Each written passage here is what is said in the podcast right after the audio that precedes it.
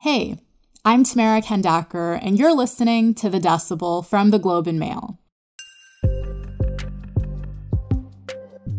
So, there's been a pretty long lull on the federal politics front, and Parliament isn't coming back until November 22nd. But on Tuesday, Prime Minister Justin Trudeau finally gave us something to talk about.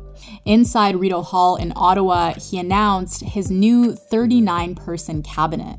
We've talked quite a bit on the show about how the most recent election gave us more of the same, but through their cabinet choices, the Trudeau government is signaling that they are going for something different this time around.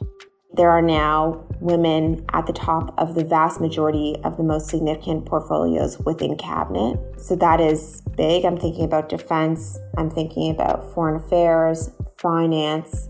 Those are really the top of the pile. There are new faces, some very surprising promotions, and a couple of interesting demotions that suggest the government is changing its approach to some of its priority files, like the country's defense, the climate, and Canada's place in the world. Parliamentary reporter Marieke Walsh is on the show today to take us through it. You're listening to The Decibel.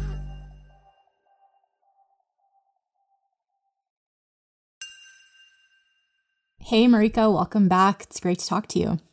Hi, Tamara. Thanks so much for having me on. So, lots to get into today, but let's start with the big picture. How would you describe, in broad strokes, what happened on Tuesday with the cabinet shuffle? I would describe it as a really big reset. You know, we saw not a lot of change or almost no change from the election, and now that change is coming in the cabinet shuffle. And the prime minister has chosen to put new faces at the top of almost every file that's important to his government in terms of making good on its election promises, but also that are the real trouble spots. And in, in that mm-hmm. case, I'm thinking most about defense. The relative constant would be his economic team led by Chrystia Freeland, who is the finance minister and, and who has stayed in her position as deputy prime minister and finance minister.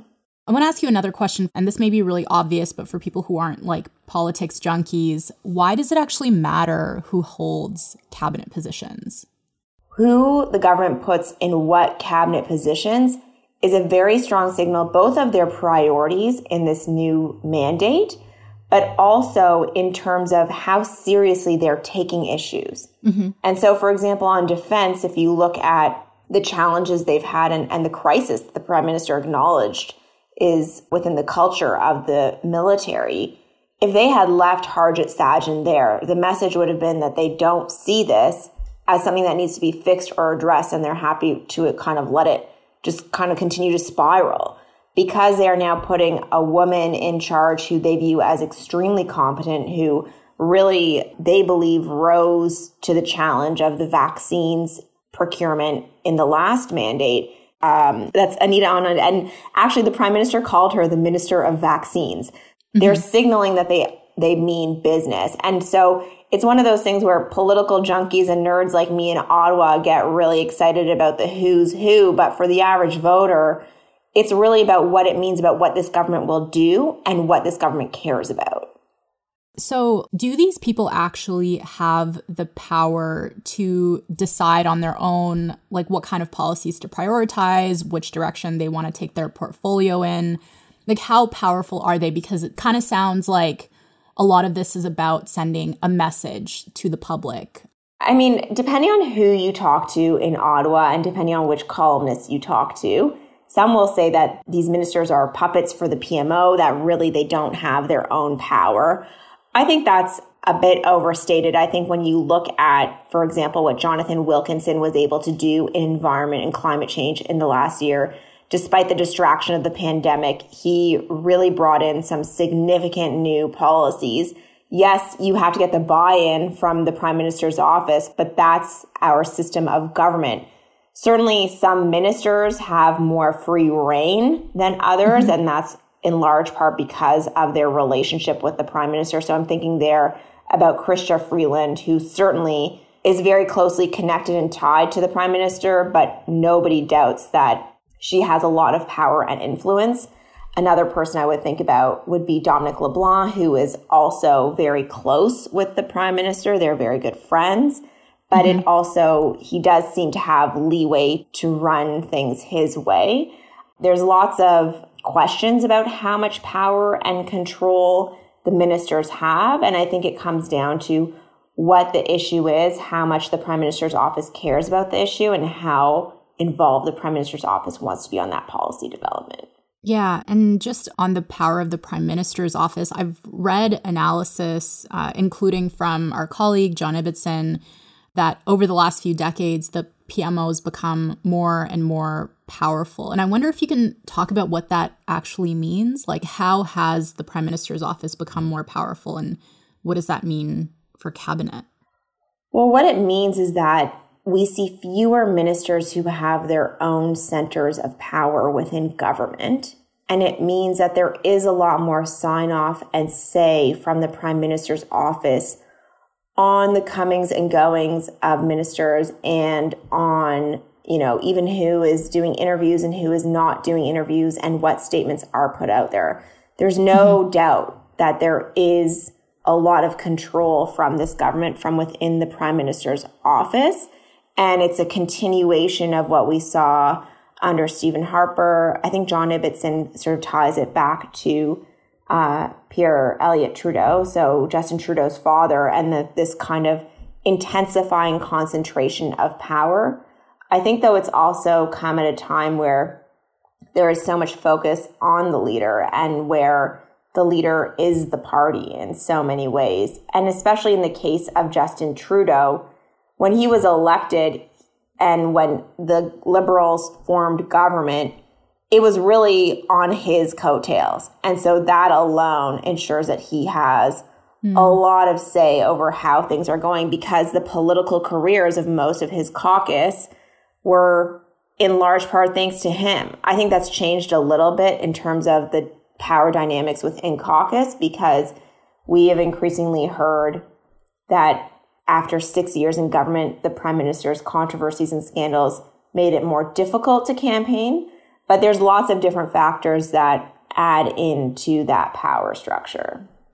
All right. So a bunch of stuff happened with this cabinet shuffle. The size of the cabinet went up from 37 to 39. 30 people are getting new jobs. You've talked about some of the changes already, but I, wonder what are the new portfolios that have been created? I think one of the more significant new portfolios is the one that Carolyn Bennett holds, and that is now she has sort of a sub portfolio in health to focus on mental health. Mm-hmm. And that is, I think, in response to the election campaign where the liberals were heavily criticized. For example, their handling of the opioid crisis. So that would be, I think, one of the key changes. It's also, though, notable because it's a significant demotion for Carolyn Bennett, who was the Minister of Crown Indigenous Relations and now is going into an associate minister role. And what have people been speculating about why Carolyn Bennett was demoted? It's seen as a demotion because it is a sub ministerial portfolio, so it's called an associate minister. And it's a hiving off of part of the health file into its own separate area. And it's not at all to underplay the critical importance of mental health, but it is a smaller profile in a smaller role than what she had at Crown Indigenous Relations, where she led a big file on really what the government has called its most important issue, which is reconciliation. Is it at all maybe related to the controversy around the text message that she sent to Jody Wilson-Raybould? Certainly, um, she had some challenges in that file, and there were calls for her to be removed after she sent that disparaging text message to Jody Wilson-Raybould. So there were certainly challenges in that file, and Mark Miller, who now took over Crown Indigenous Relations, is really well liked and is viewed as very competent and effective on this file. So I think certainly there's a few things at play. The Prime Minister did not want to talk at all on Tuesday about why he demoted people and did not want to talk at all about why he removed people.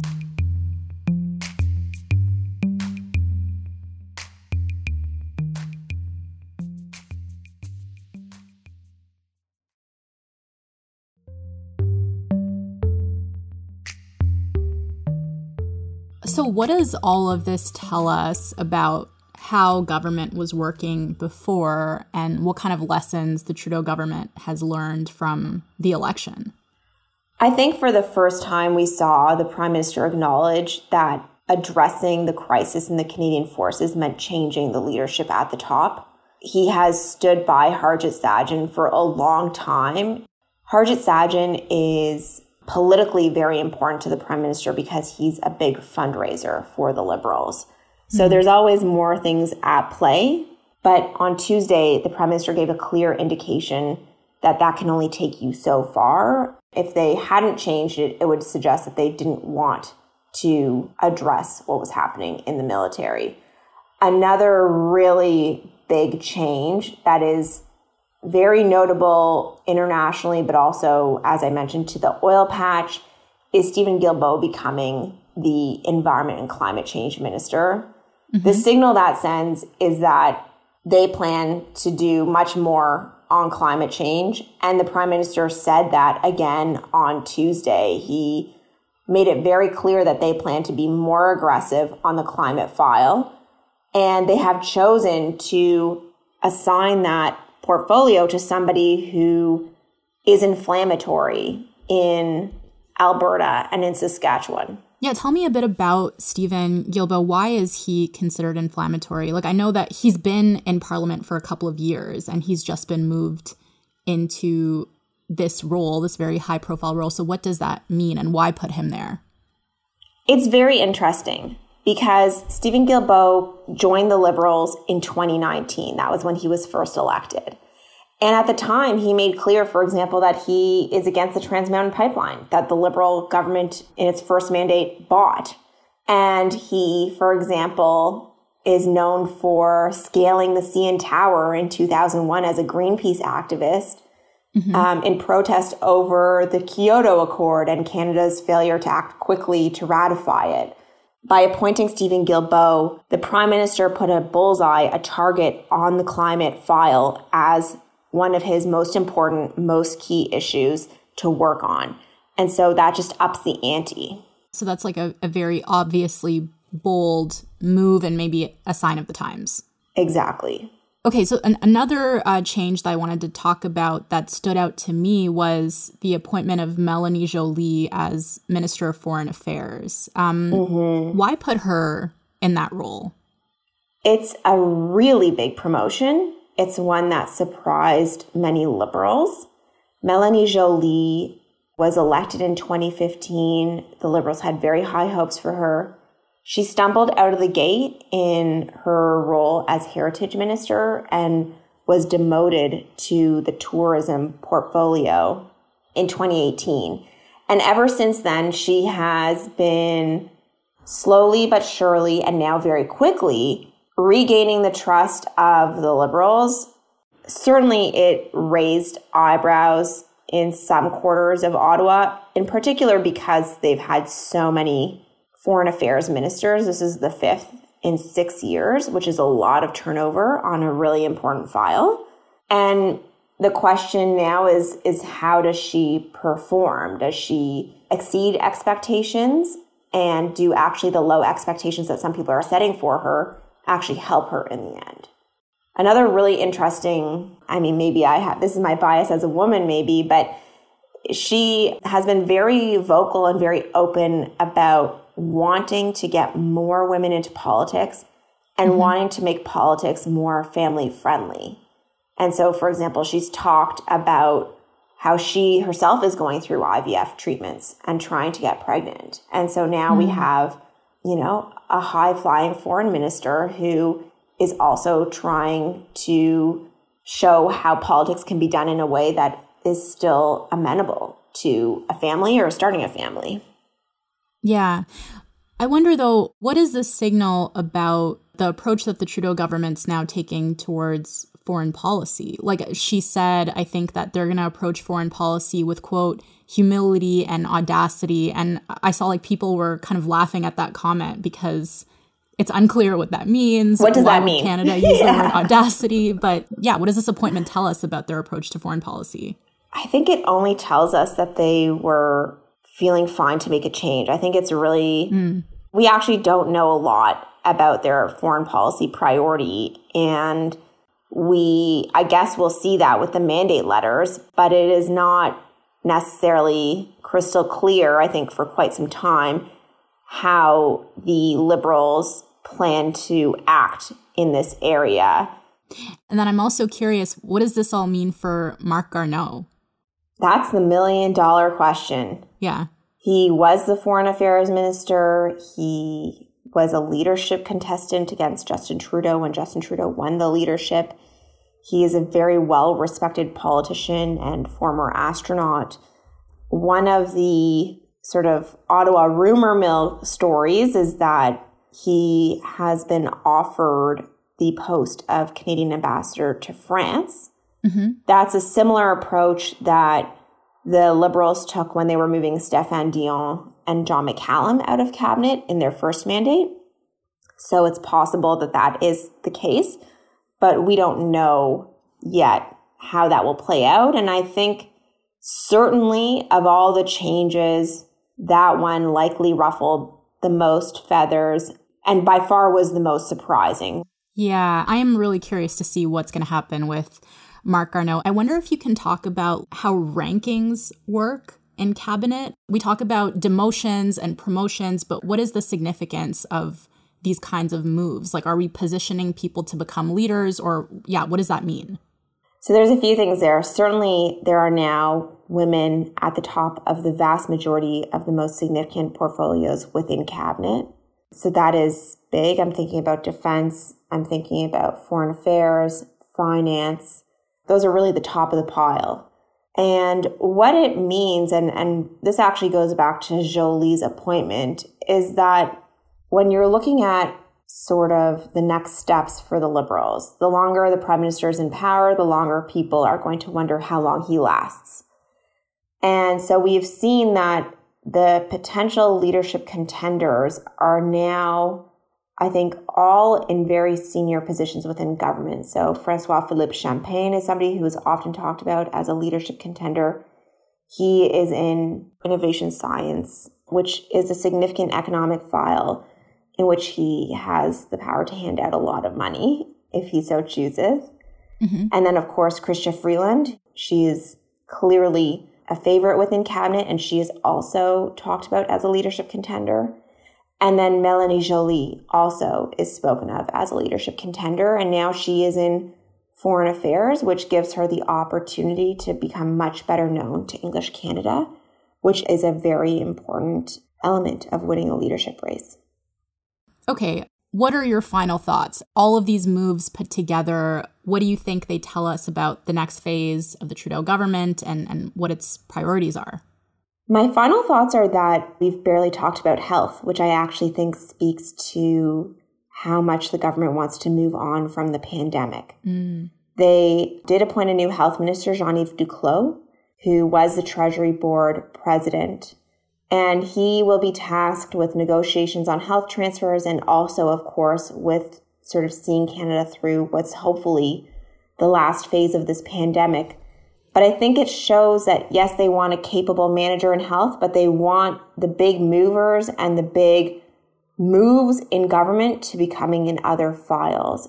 And then there is this question of the economic file. It's the file that the prime minister has been most criticized on by people like the conservatives. And it's a file where he kept most of the same ministers. So I'm thinking about Carla Qualtrough in employment, Chrystia Freeland, Francois Philippe Champagne in industry. So he's kept his economic team in this really critical point of economic recovery, of dealing with the pandemic, relatively stable in the face of massive changes almost in every other critical file. So I think there's this push pull in the government about wanting to be able to move on from the pandemic and the fallout from the pandemic and also recognizing and acknowledging that you can't yet take your eye off that ball either. Marieke, thank you so much for making this super interesting. I really appreciate it. Thanks so much, Tamara.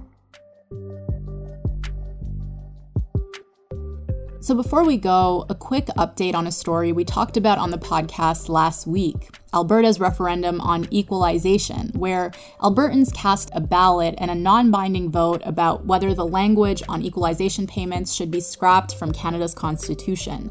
Alberta Elections has released the official results, and in the end, 61.7% of voters supported the motion. However, turnout estimates suggest only 39% of eligible voters showed up at the polls last week. What this means for Premier Jason Kenney and his ongoing quest to get the federal government to change its approach to equalization remains to be seen. And that's it for today. I'm Tamara Khandaker. Our producers are Madeline White, Cheryl Sutherland, and Kasia Mihailovic. David Crosby edits the show. Angela Pacienza is our executive editor. Thank you so much to Marieke Walsh. You can find her on Twitter at Marieke Walsh. If you want to reach us, you can email us at thedecibel at globeandmail.com. If you want to reach me, I'm on Twitter at anima underscore TK. If you haven't already, hit that follow button wherever you're listening so you never miss an episode. Thank you so much for listening, and I'll talk to you tomorrow.